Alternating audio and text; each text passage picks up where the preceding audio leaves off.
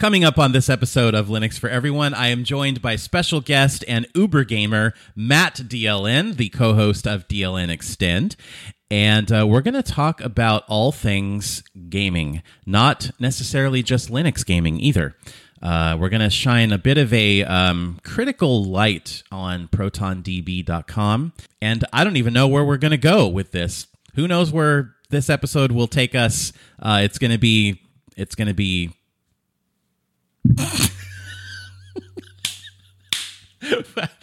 Episode 42 starts right now.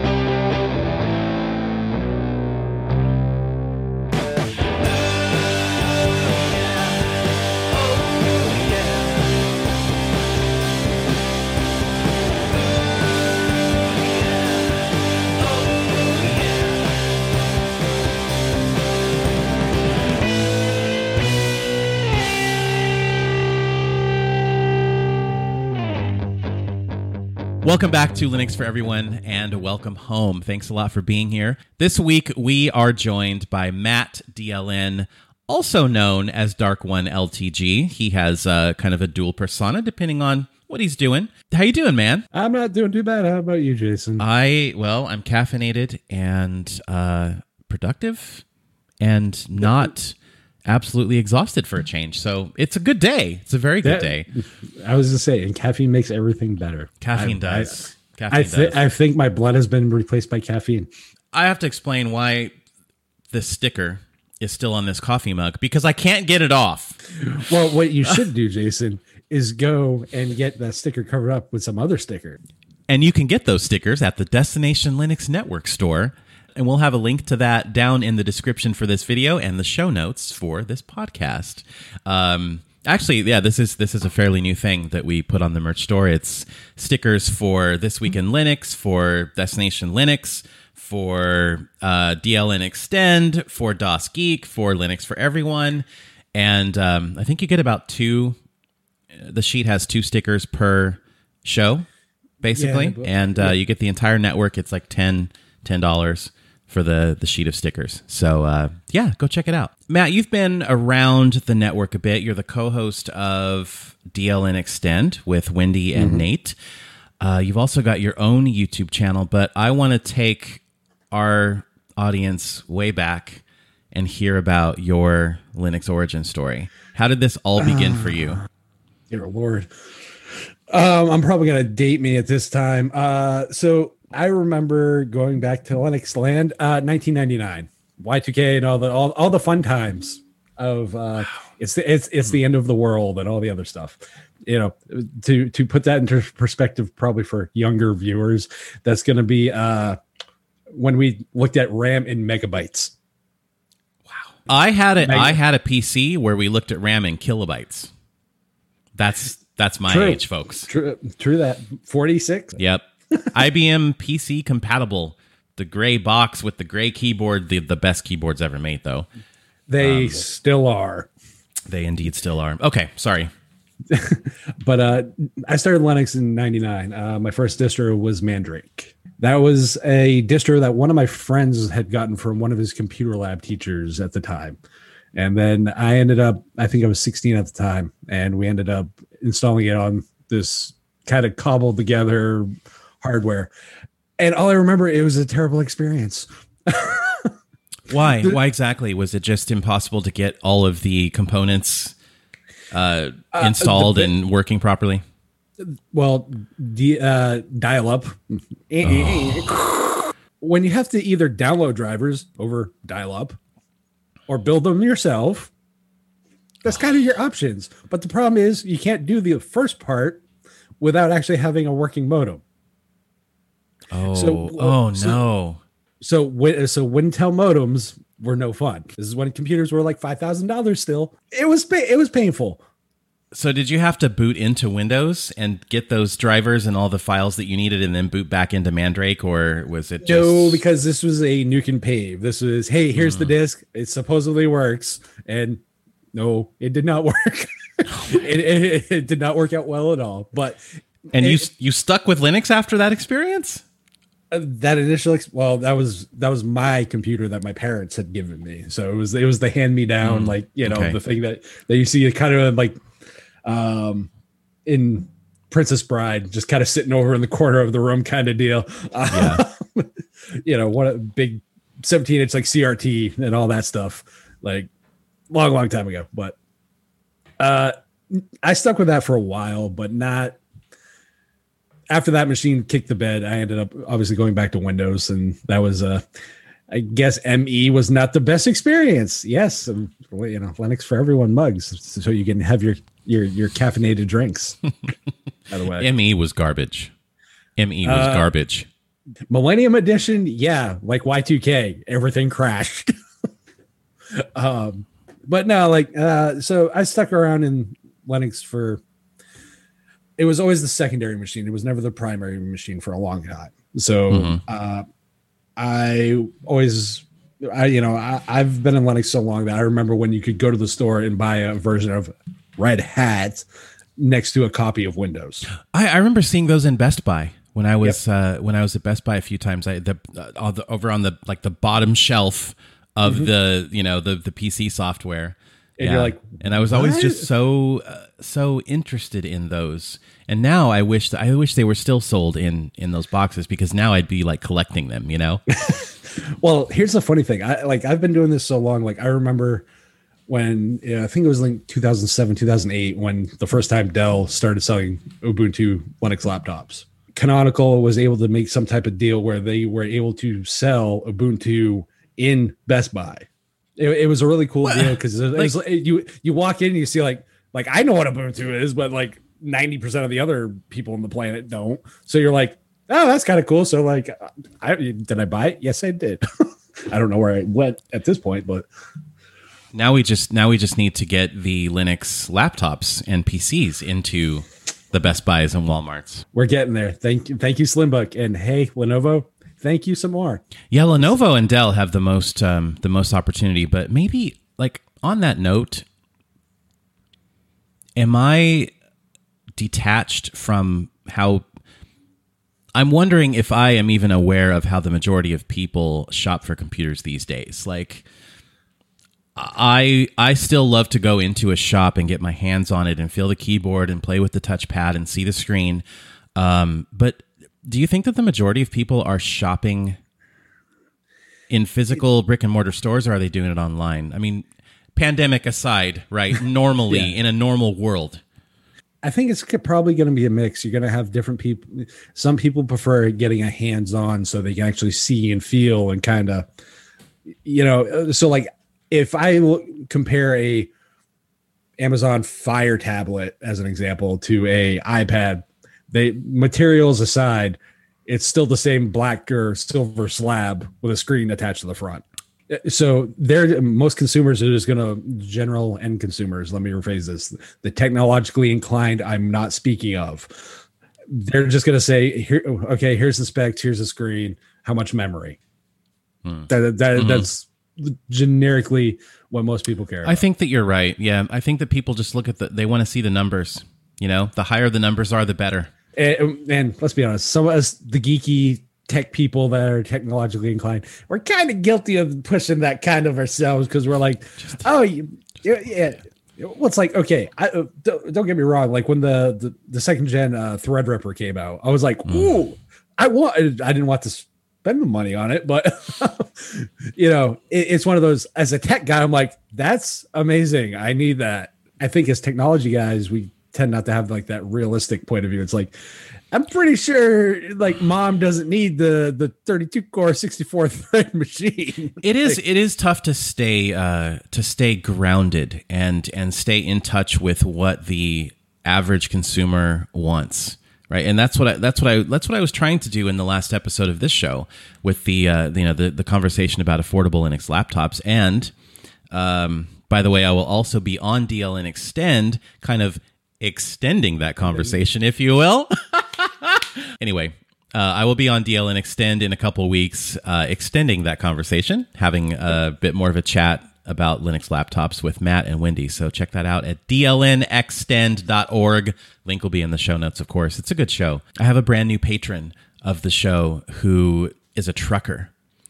And he says that he can average about 14 episodes of Linux for Everyone in a day. He's like, You really need to make some more shows, man. no pressure. I can feel your pain. So I, already said, so to- I said, hey, uh, we have an entire network. If if you you know if you run out of Linux for everyone stuff, go check out DLN Extend, Destination Linux, Mm-hmm. uh, the pseudo Show, all that all that good stuff. Man, this is going to be an episode full of tangents and side quests, isn't it? It's it's gonna be an episode full of editing.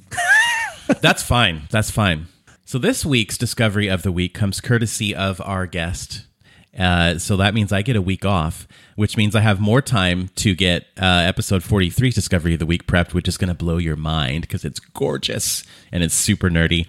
Uh, but what do you have for us this week? I have another audio editor. It is called K Wave. I'm a plasma. I'm a KDE plasma person. That's just my preferred desktop. It'll, That's I'm actually a very- that's no, that's good because um honestly, like KDE doesn't get a lot of attention on the Linux for Everyone network of content. So that's that's cool. it's nice to hear more about it. I like it. I haven't had a lot of time to play with it, but it is it reminds me of almost like Ocean Audio. And if anyone's used Ocean Audio, it's a very simplified interface that it doesn't it, there's bells and whistles to it, but you kind of got to dig for them.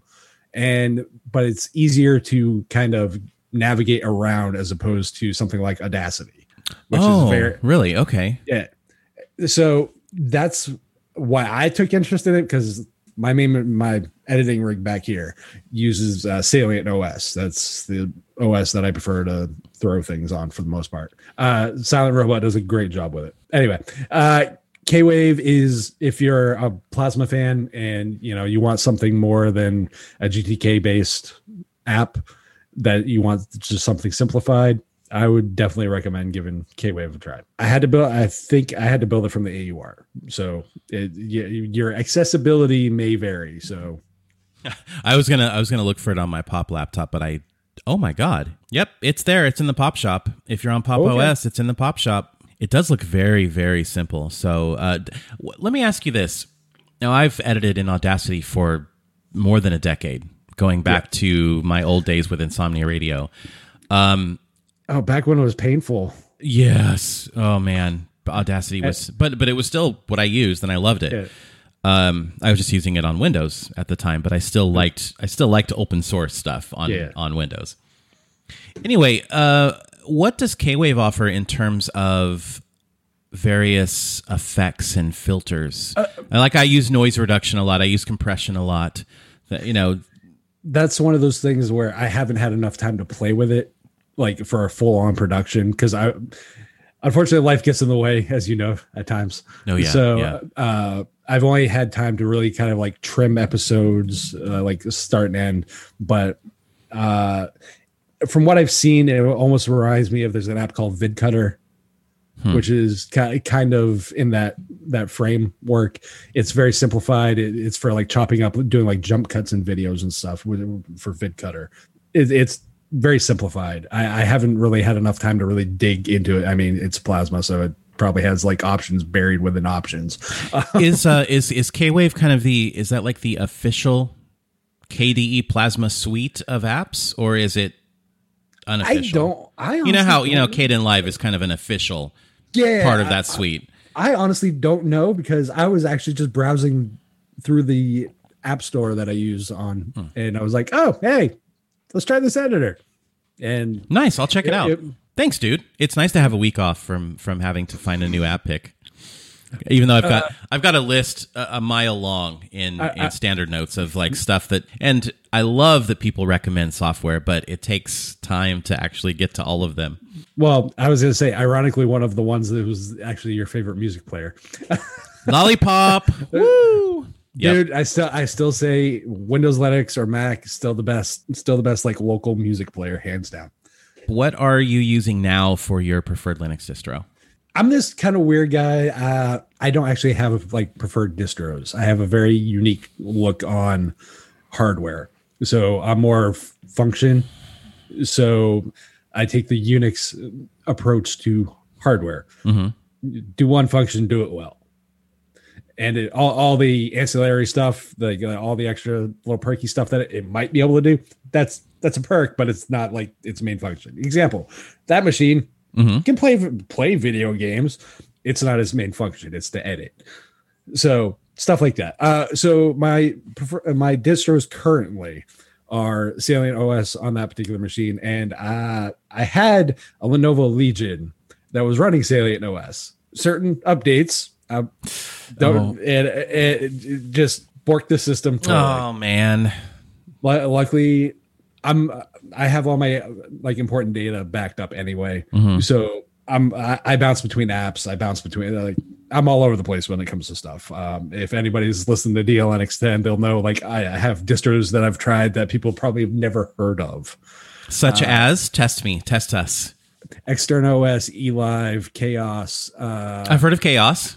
can't think of any more off the top of my head right now. Uh, there's then I also use various different shells and stuff that like nobody would ever in their right mind use in a production machine.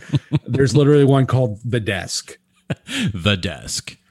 It, it was it's a continuation of a project called the shell. You want to try telling someone you run the shell, they think they mean bash. No, the shell. no, no, on the desk.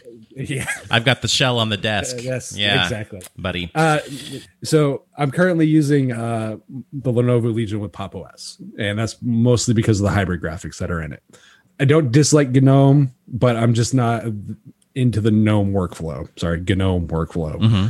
It's just not my So then, then have you thrown KDE on Pop OS?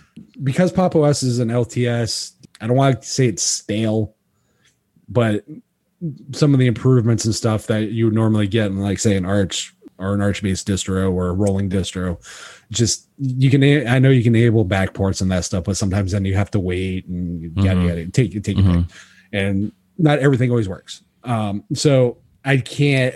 I don't. I don't like mixing those kind of environments.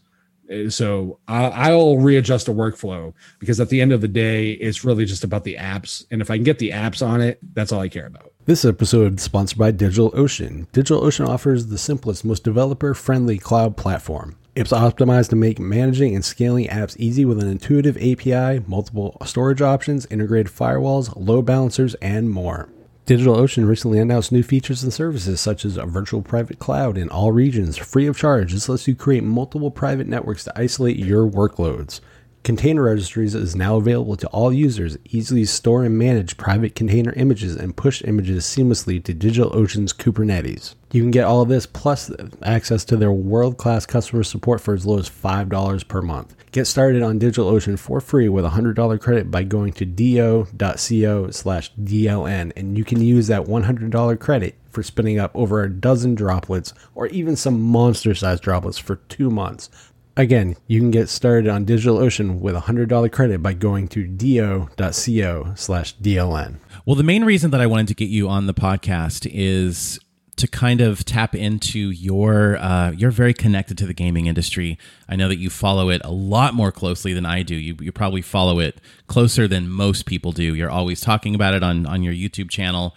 You're always uh, enabling many other people in our Telegram group to buy games because of your stupid recommendations all the time. Anyway, um, no, they're actually good recommendations. So, Microsoft, friend or enemy to Linux, depending on your point of view, uh, recently really, really rocked the gaming industry by spending $7.5 billion in cash on ZeniMax and Bethesda. Microsoft owns all of those properties now. And I want to talk about the implications of that, how we feel about that, how that might or might not affect the Linux gaming world. So the implication, well, it's not just about what it affects in Linux gaming. Uh, that I think that's kind of narrow scoped too much. Okay. B- because if you look at ZeniMax as a s- company, you have id Software. So there's your Doom games. You have Arcane Studios. There's your Dishonored games, your Prey games. Obviously Bethesda. So there's your Elder Scrolls and what's the other one? Starfield and Oh, Starfield. A, a, a, a bunch of other games. Those franchises have potentially become exclusives.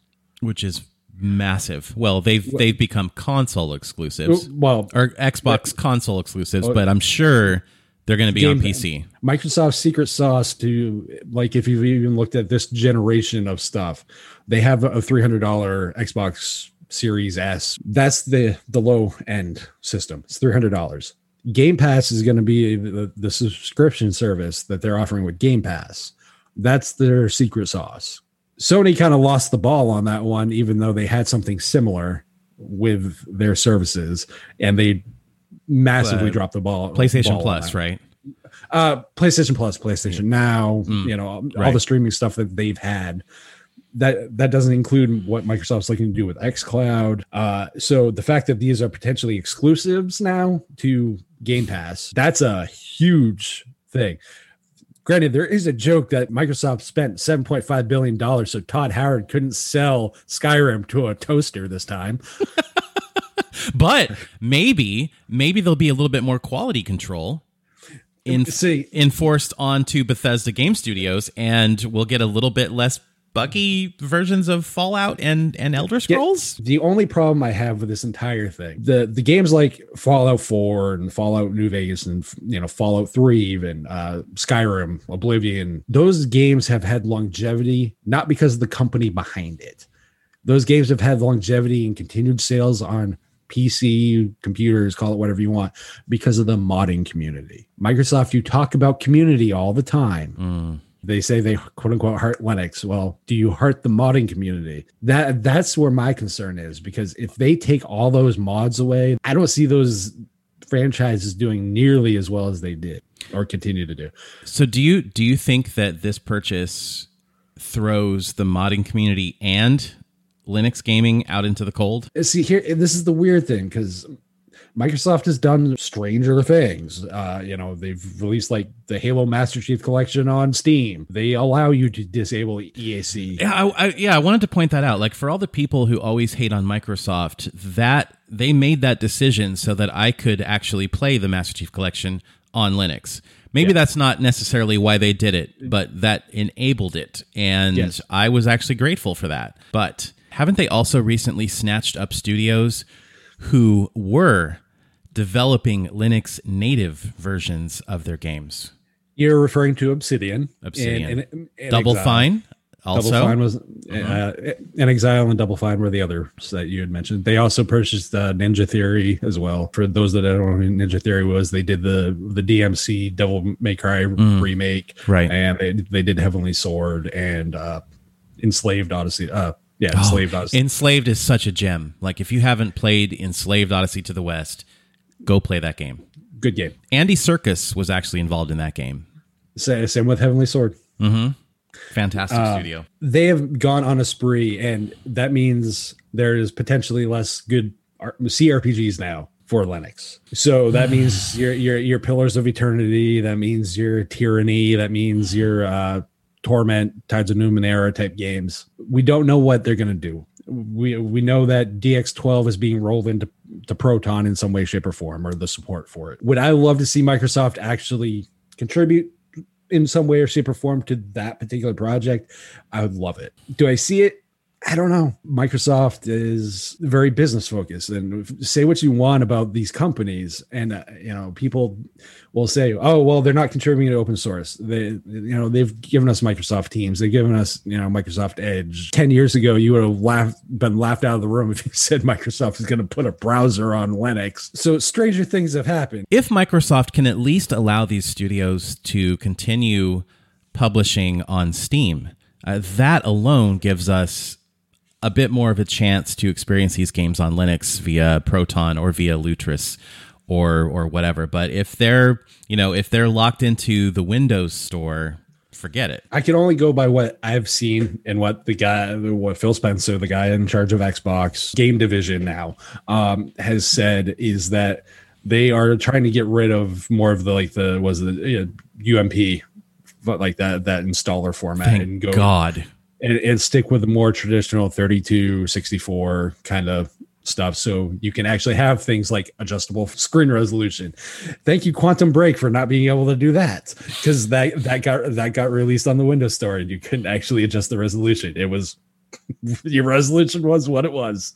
Man. Um, or or cap frame rates was another one. Like I, I think there was another game. It Was the Rise of Tomb Raider? I think it was capped at 30 frames. 30 funny frames is that- not more cinematic. Screw you.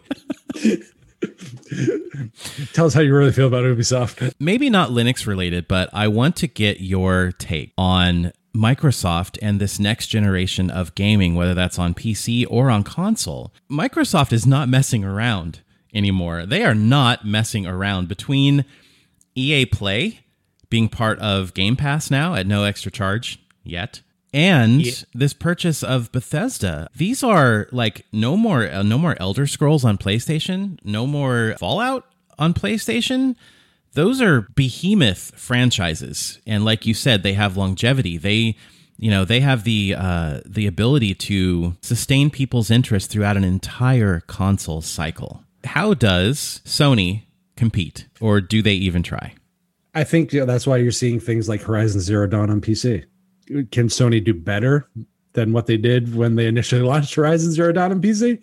Yes, they can. and you know what gamers let me tell you this all you microsoft haters out there you have microsoft to thank for the fact that sony is putting games like death stranding and uh, horizon zero dawn on pc Horizon Zero Dawn, barring the performance stuff, I've not heard one bad thing about the gameplay, the world, like the actual overall substance of that game. That is a So, uh, such a perfect example of detailed engaging world building. Everything in that world is is I feel like someone lived it and just brought it to life for the rest of us. Microsoft is making up for a lot of mistakes with the Xbox One. The the initial launch in 2000 God. TV, TV and Kinect guys, it's the future. and sports. Sports. Yes. I think Microsoft is trying to reevaluate their their studio strategy because really, if you look at the studios they've purchased, they had Rare making Kinect games. Sony, over the course of time, has been looking at selling experiences with their like first party games. Playing Infamous, Infamous One, Infamous Two, Second Son. Say what you want about the Killzone games. I loved them. Uh, I love I love all of Sony's first party stuff. Uh, all of that- it. And and that's the thing. Every everyone's a unique experience. The formula might be kind of formulaic, like uh, kind of semi open world-ish kind of deals and that kind of stuff. Um, you know, the the new God of War that came out. I, I was never really like I like God of War, but I was never a big God of War fan. The new one I like a lot.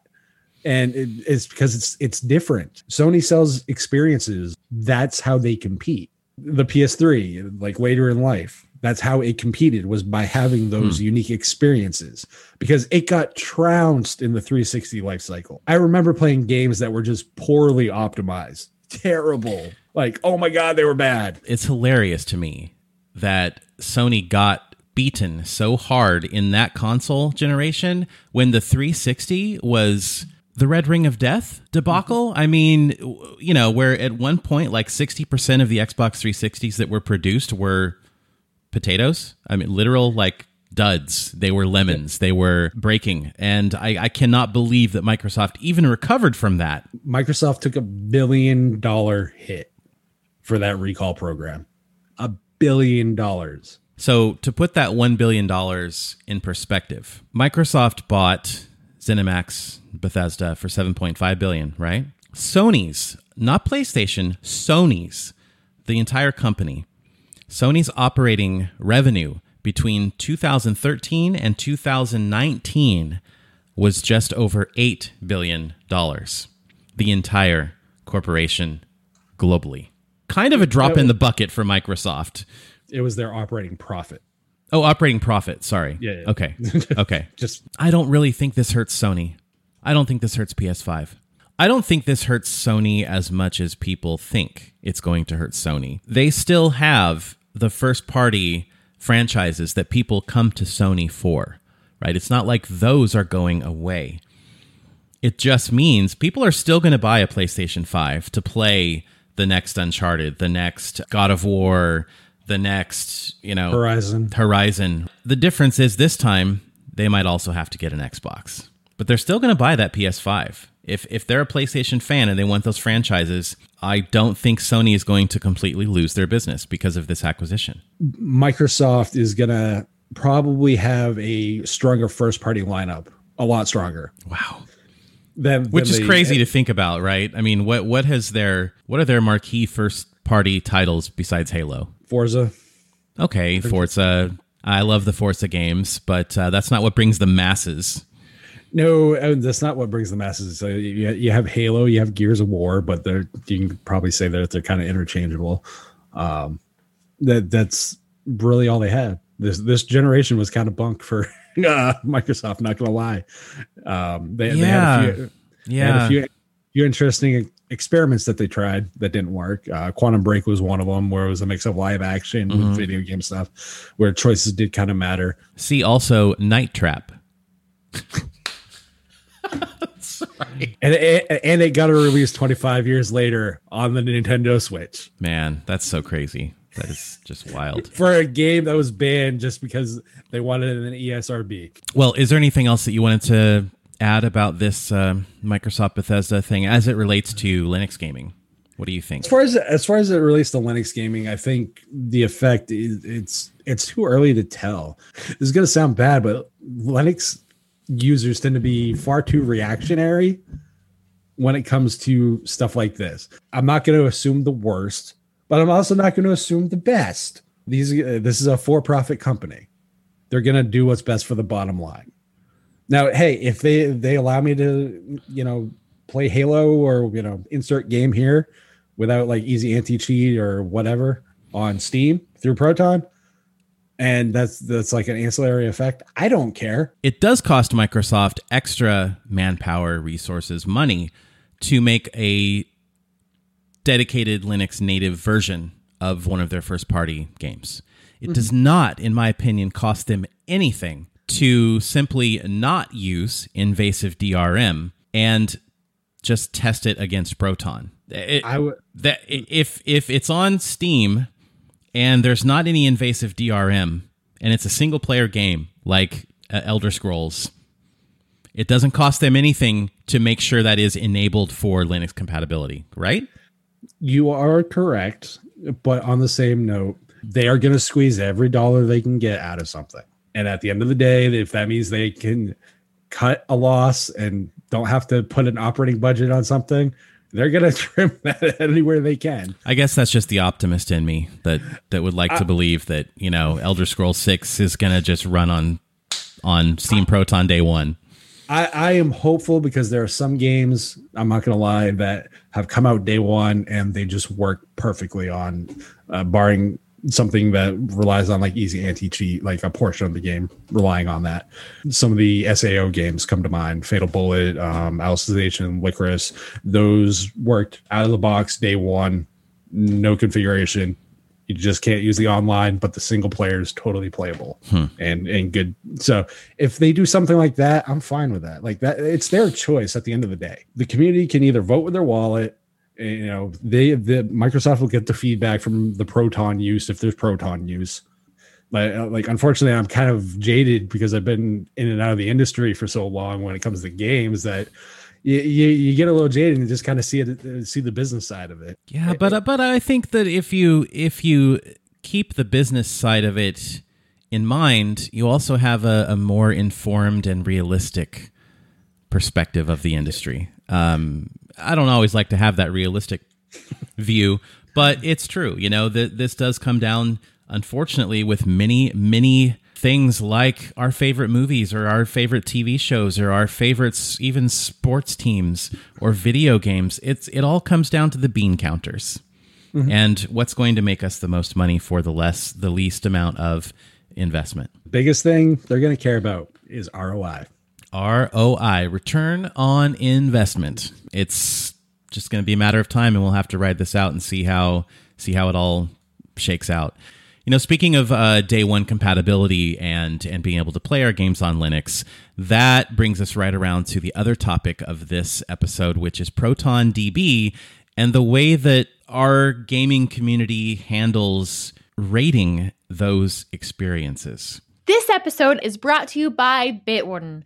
Bitwarden is the easiest, safest way for individuals, teams, businesses, and organizations to store their passwords. The fact that Bitwarden is not only open source but has had third party security testing done is one reason I have chosen to trust them with my passwords. On their blog, they have recently announced another third party security review has been completed. They have the security assessment available for anyone to review.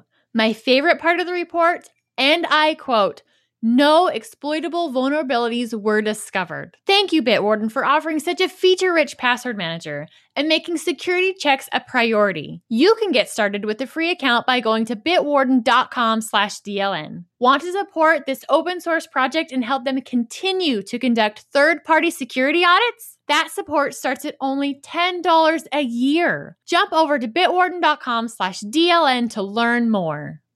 Now, we both have, I think, very passionate opinions about this, and uh, I think that they go well against what we see on Proton DB. Do you want to get into this a little bit? For those that are not Linux gamers, ProtonDB is a essentially an online database of games that run on the Proton compatibility layer for Linux uh, Windows games to run on Linux the rating system that it has is based off the project it is originally based off from, and that is wine. So you have platinum, gold, silver, and bronze, and then you have a setting, a, a one called Borked, which it doesn't work. um, so it's a it's a giant red one. So if you ever search this, you and it says Borked, uh, it probably doesn't work. So that's a, the kind of the high view of what ProtonDB is. Uh, it's user submitted reports on and statuses on how a game is working. Now, these can range from your hardware, you know, people running Ryzen with NVIDIA and uh, Intel with AMD, AMD with NVIDIA or AMD, AMD systems. That is essentially like the short condensed version of what ProtonDB is.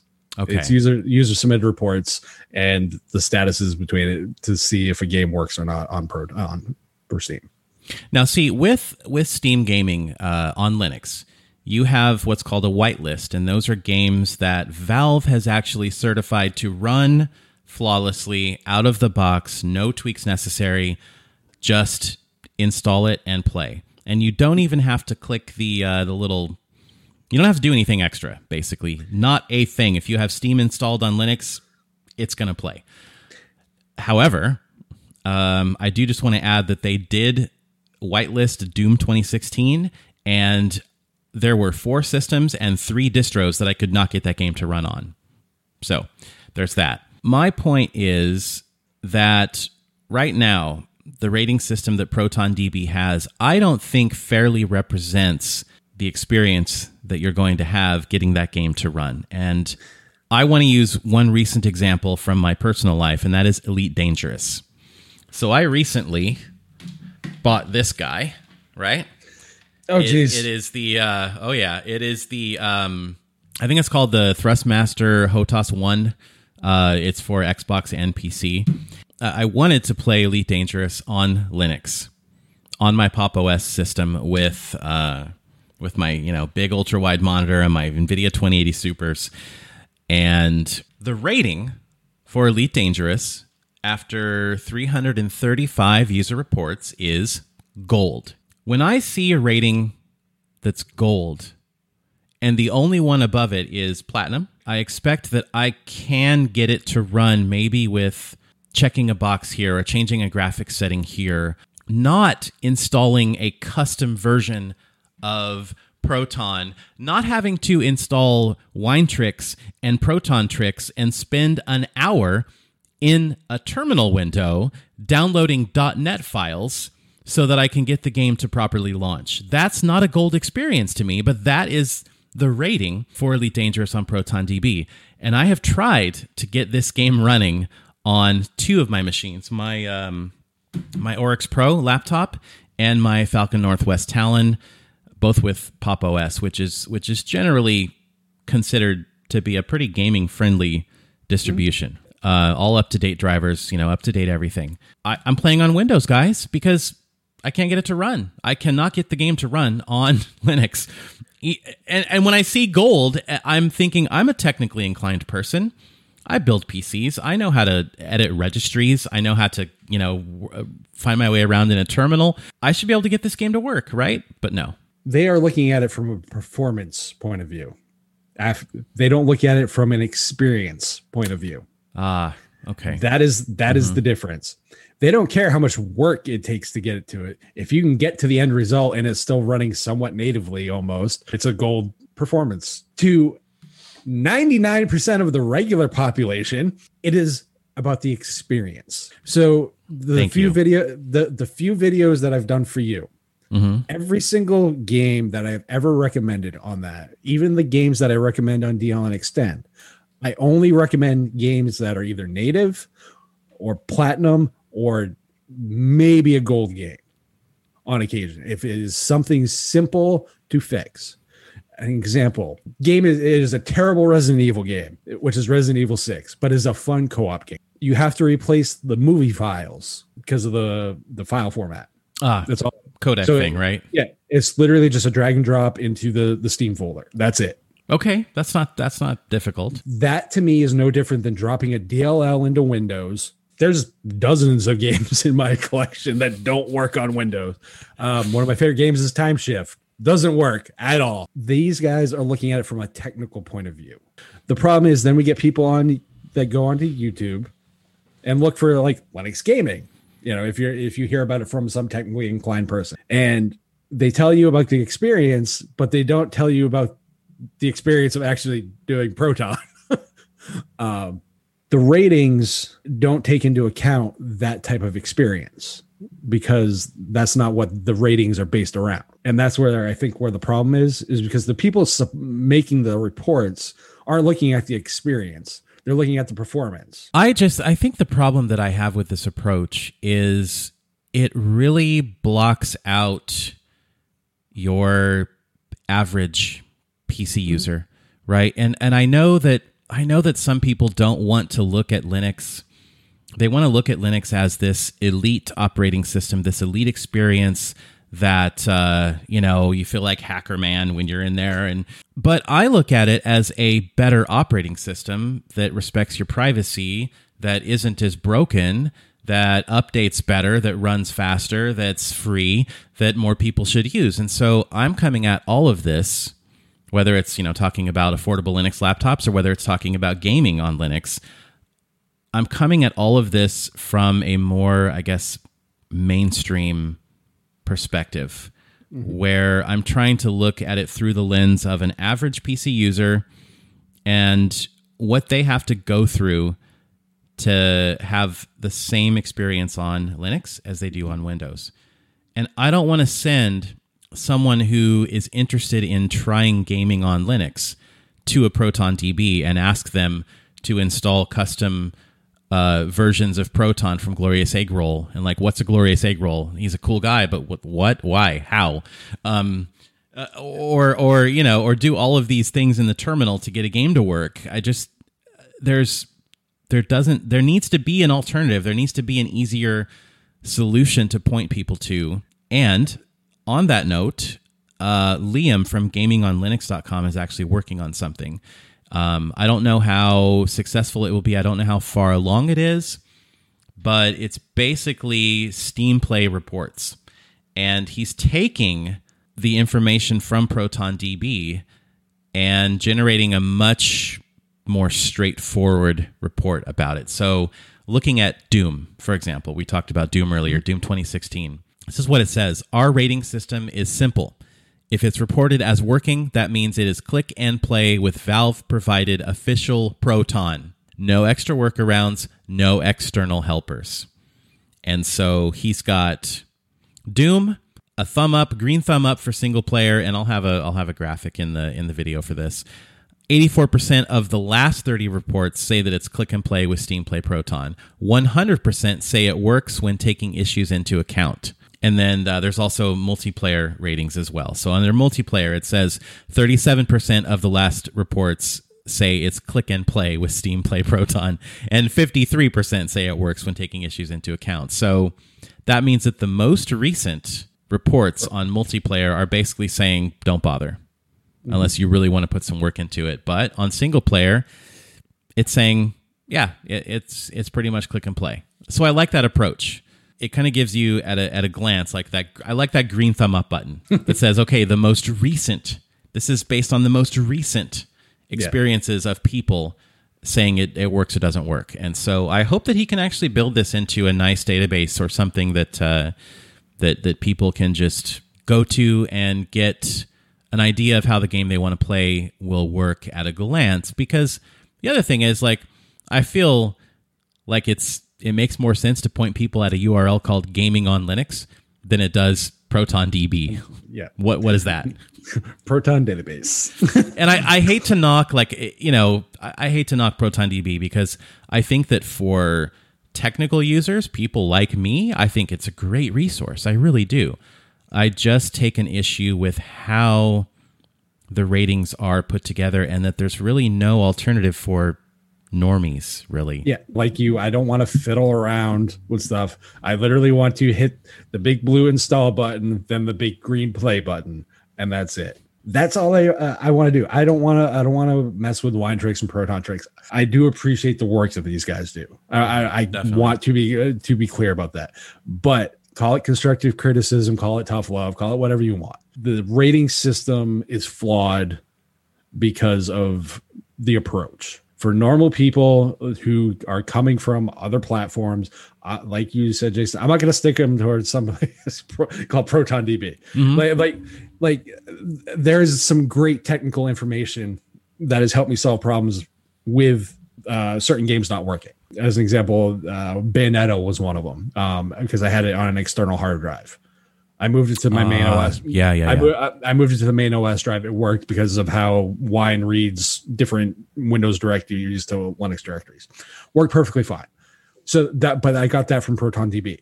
It's a very helpful site to fix problems, but it shouldn't be the go-to when you're not looking for problems to be fixed. You're looking for information about the experience that the game is going to give you. How much work's involved.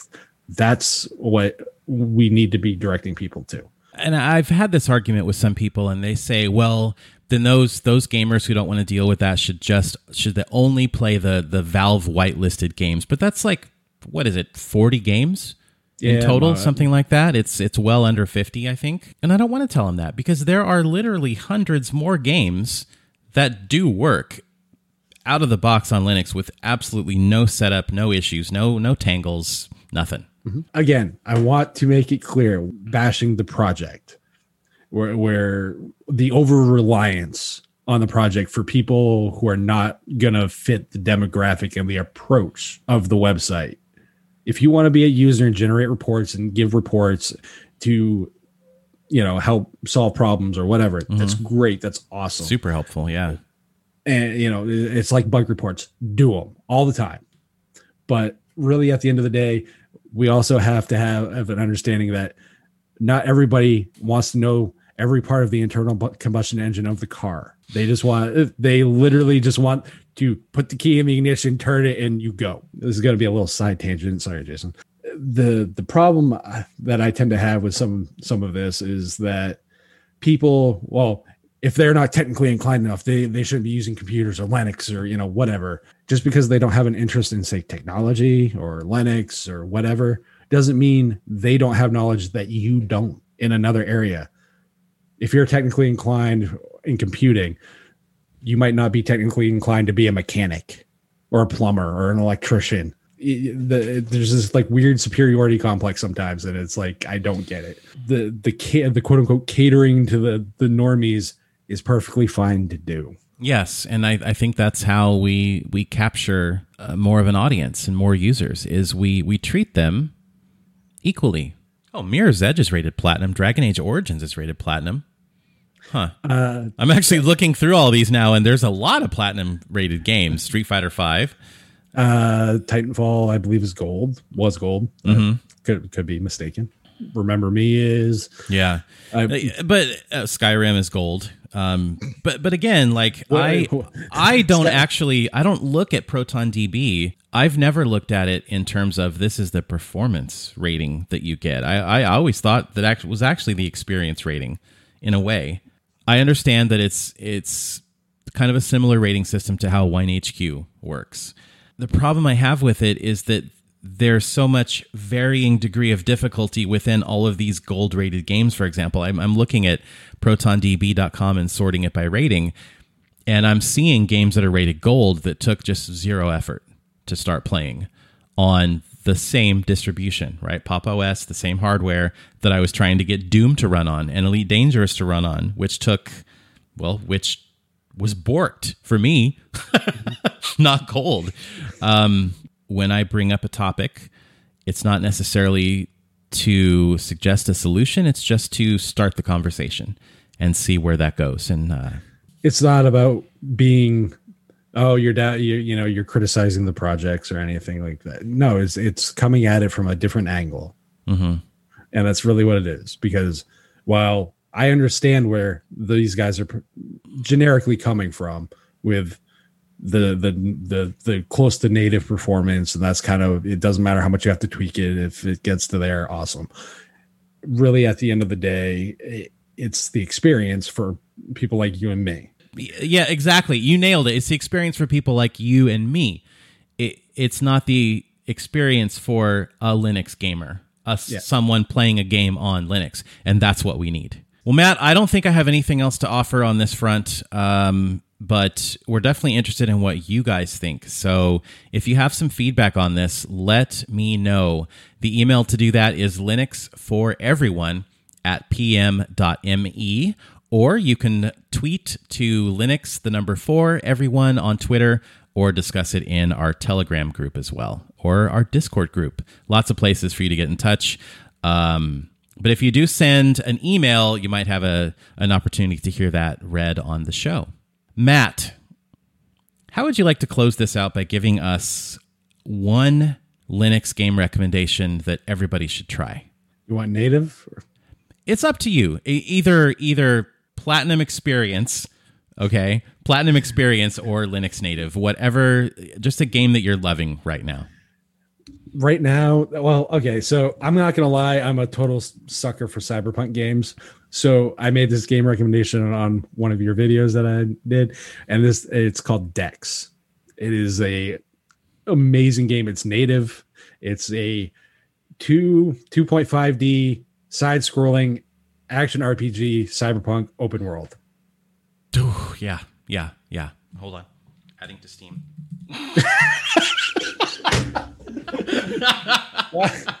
we need like a big red, like yeah. Matt the Enabler graphic on on your screen right now. Uh, there is also a demo for Dex. Yes. So if you don't want to drop the 1999, you can uh, download the demo for it. Well, here's the thing: you can also get this game usually uber cheap from like Fanatical or Indie Gala or Humble Bundle.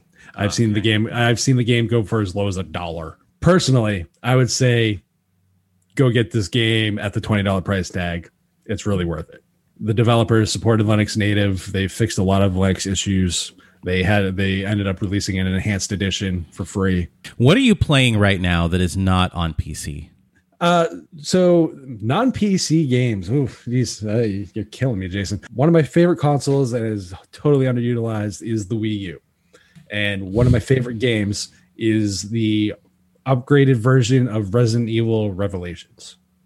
Oh, it was a 3DS game that got ported over to the Wii U, so it's a it's an up, but it uses because of the second screen on the tablet for the Wii U. It's like so it's HD graphics and it's it's the Revelations one and two games are very atmospheric and old school Resident Evil. Meaning so, difficult and scary. Uh, not so not not so not much difficult. scary. Oh, not difficult. No, no, okay. Not difficult, but more atmospheric and kind of uh, almost like an amnesia, like Machine for Pigs kind of hmm. games. Mm, okay. So they're really atmospheric and kind of gives you the creepy vibes, but not necessarily like the cheesy jump scares like a lot of the like five and six did. Um, hmm. So that's probably one of my favorite games that I'm playing on console right now. Nice. Well, dude, thank you so much for hanging out and uh, and honestly giving me a chance to talk about games for an hour plus because I don't get to do that very often, and uh, any opportunity that I get to talk about games with somebody is always fun. So I think we should do more of this. Yes, definitely. In some capacity, somehow. Speaking of games, though, I want to remind you guys that uh, the Destination Linux Network has a dedicated server for Xonotic, which is a open source FPS kind of arena style shooter in the you know in the vein of like old school Quake, but it actually has has modern graphics, but it's that old school arena shooter. And uh, all you have to do is fire up Xonotic on Windows or Linux, and go to the uh, multiplayer window on the bottom, and just type in one word Destination Linux, and you'll see the Destination Linux community server come up and organize a game and play on it. I think you can uh, have up to sixteen players on the server, totally free. Uh, that is being hosted on DigitalOcean, who is also a sponsor of this podcast. So I think that's going to do it for episode 42. Uh, you can catch me on Matt's show, DLN Extend, on episode 34, coming up in a couple of weeks. And uh, you can follow my personal Twitter account at KillYourFM. And like I said, Telegram, Discord, Fosstodon, lots of places for the Linux for Everyone community to hang out and chat with each other. Matt, where can everybody find you one more time? Find me on Twitter at MattDLN or listen to the Destination Linux Network Extend show or DLN Extend as it is known at dlnextend.org. We'll chat again soon. Thank you so much for listening. And until we meet again, take care and take care of each other. See ya. Woo! There you go. You have like four videos. Oh my God. We're going to talk about Matt's Linux and gaming origins. Uh, n- n- uh, You actually want to poke poke the bear. oh, I want to poke the bear on this one. Yeah, Uh, I- I, really do. I really do. Uh, I got yeah yeah. You're looking at you- you're looking at me like I have an idea where your your thought process. no, I'm going. looking at you like, rescue me, please.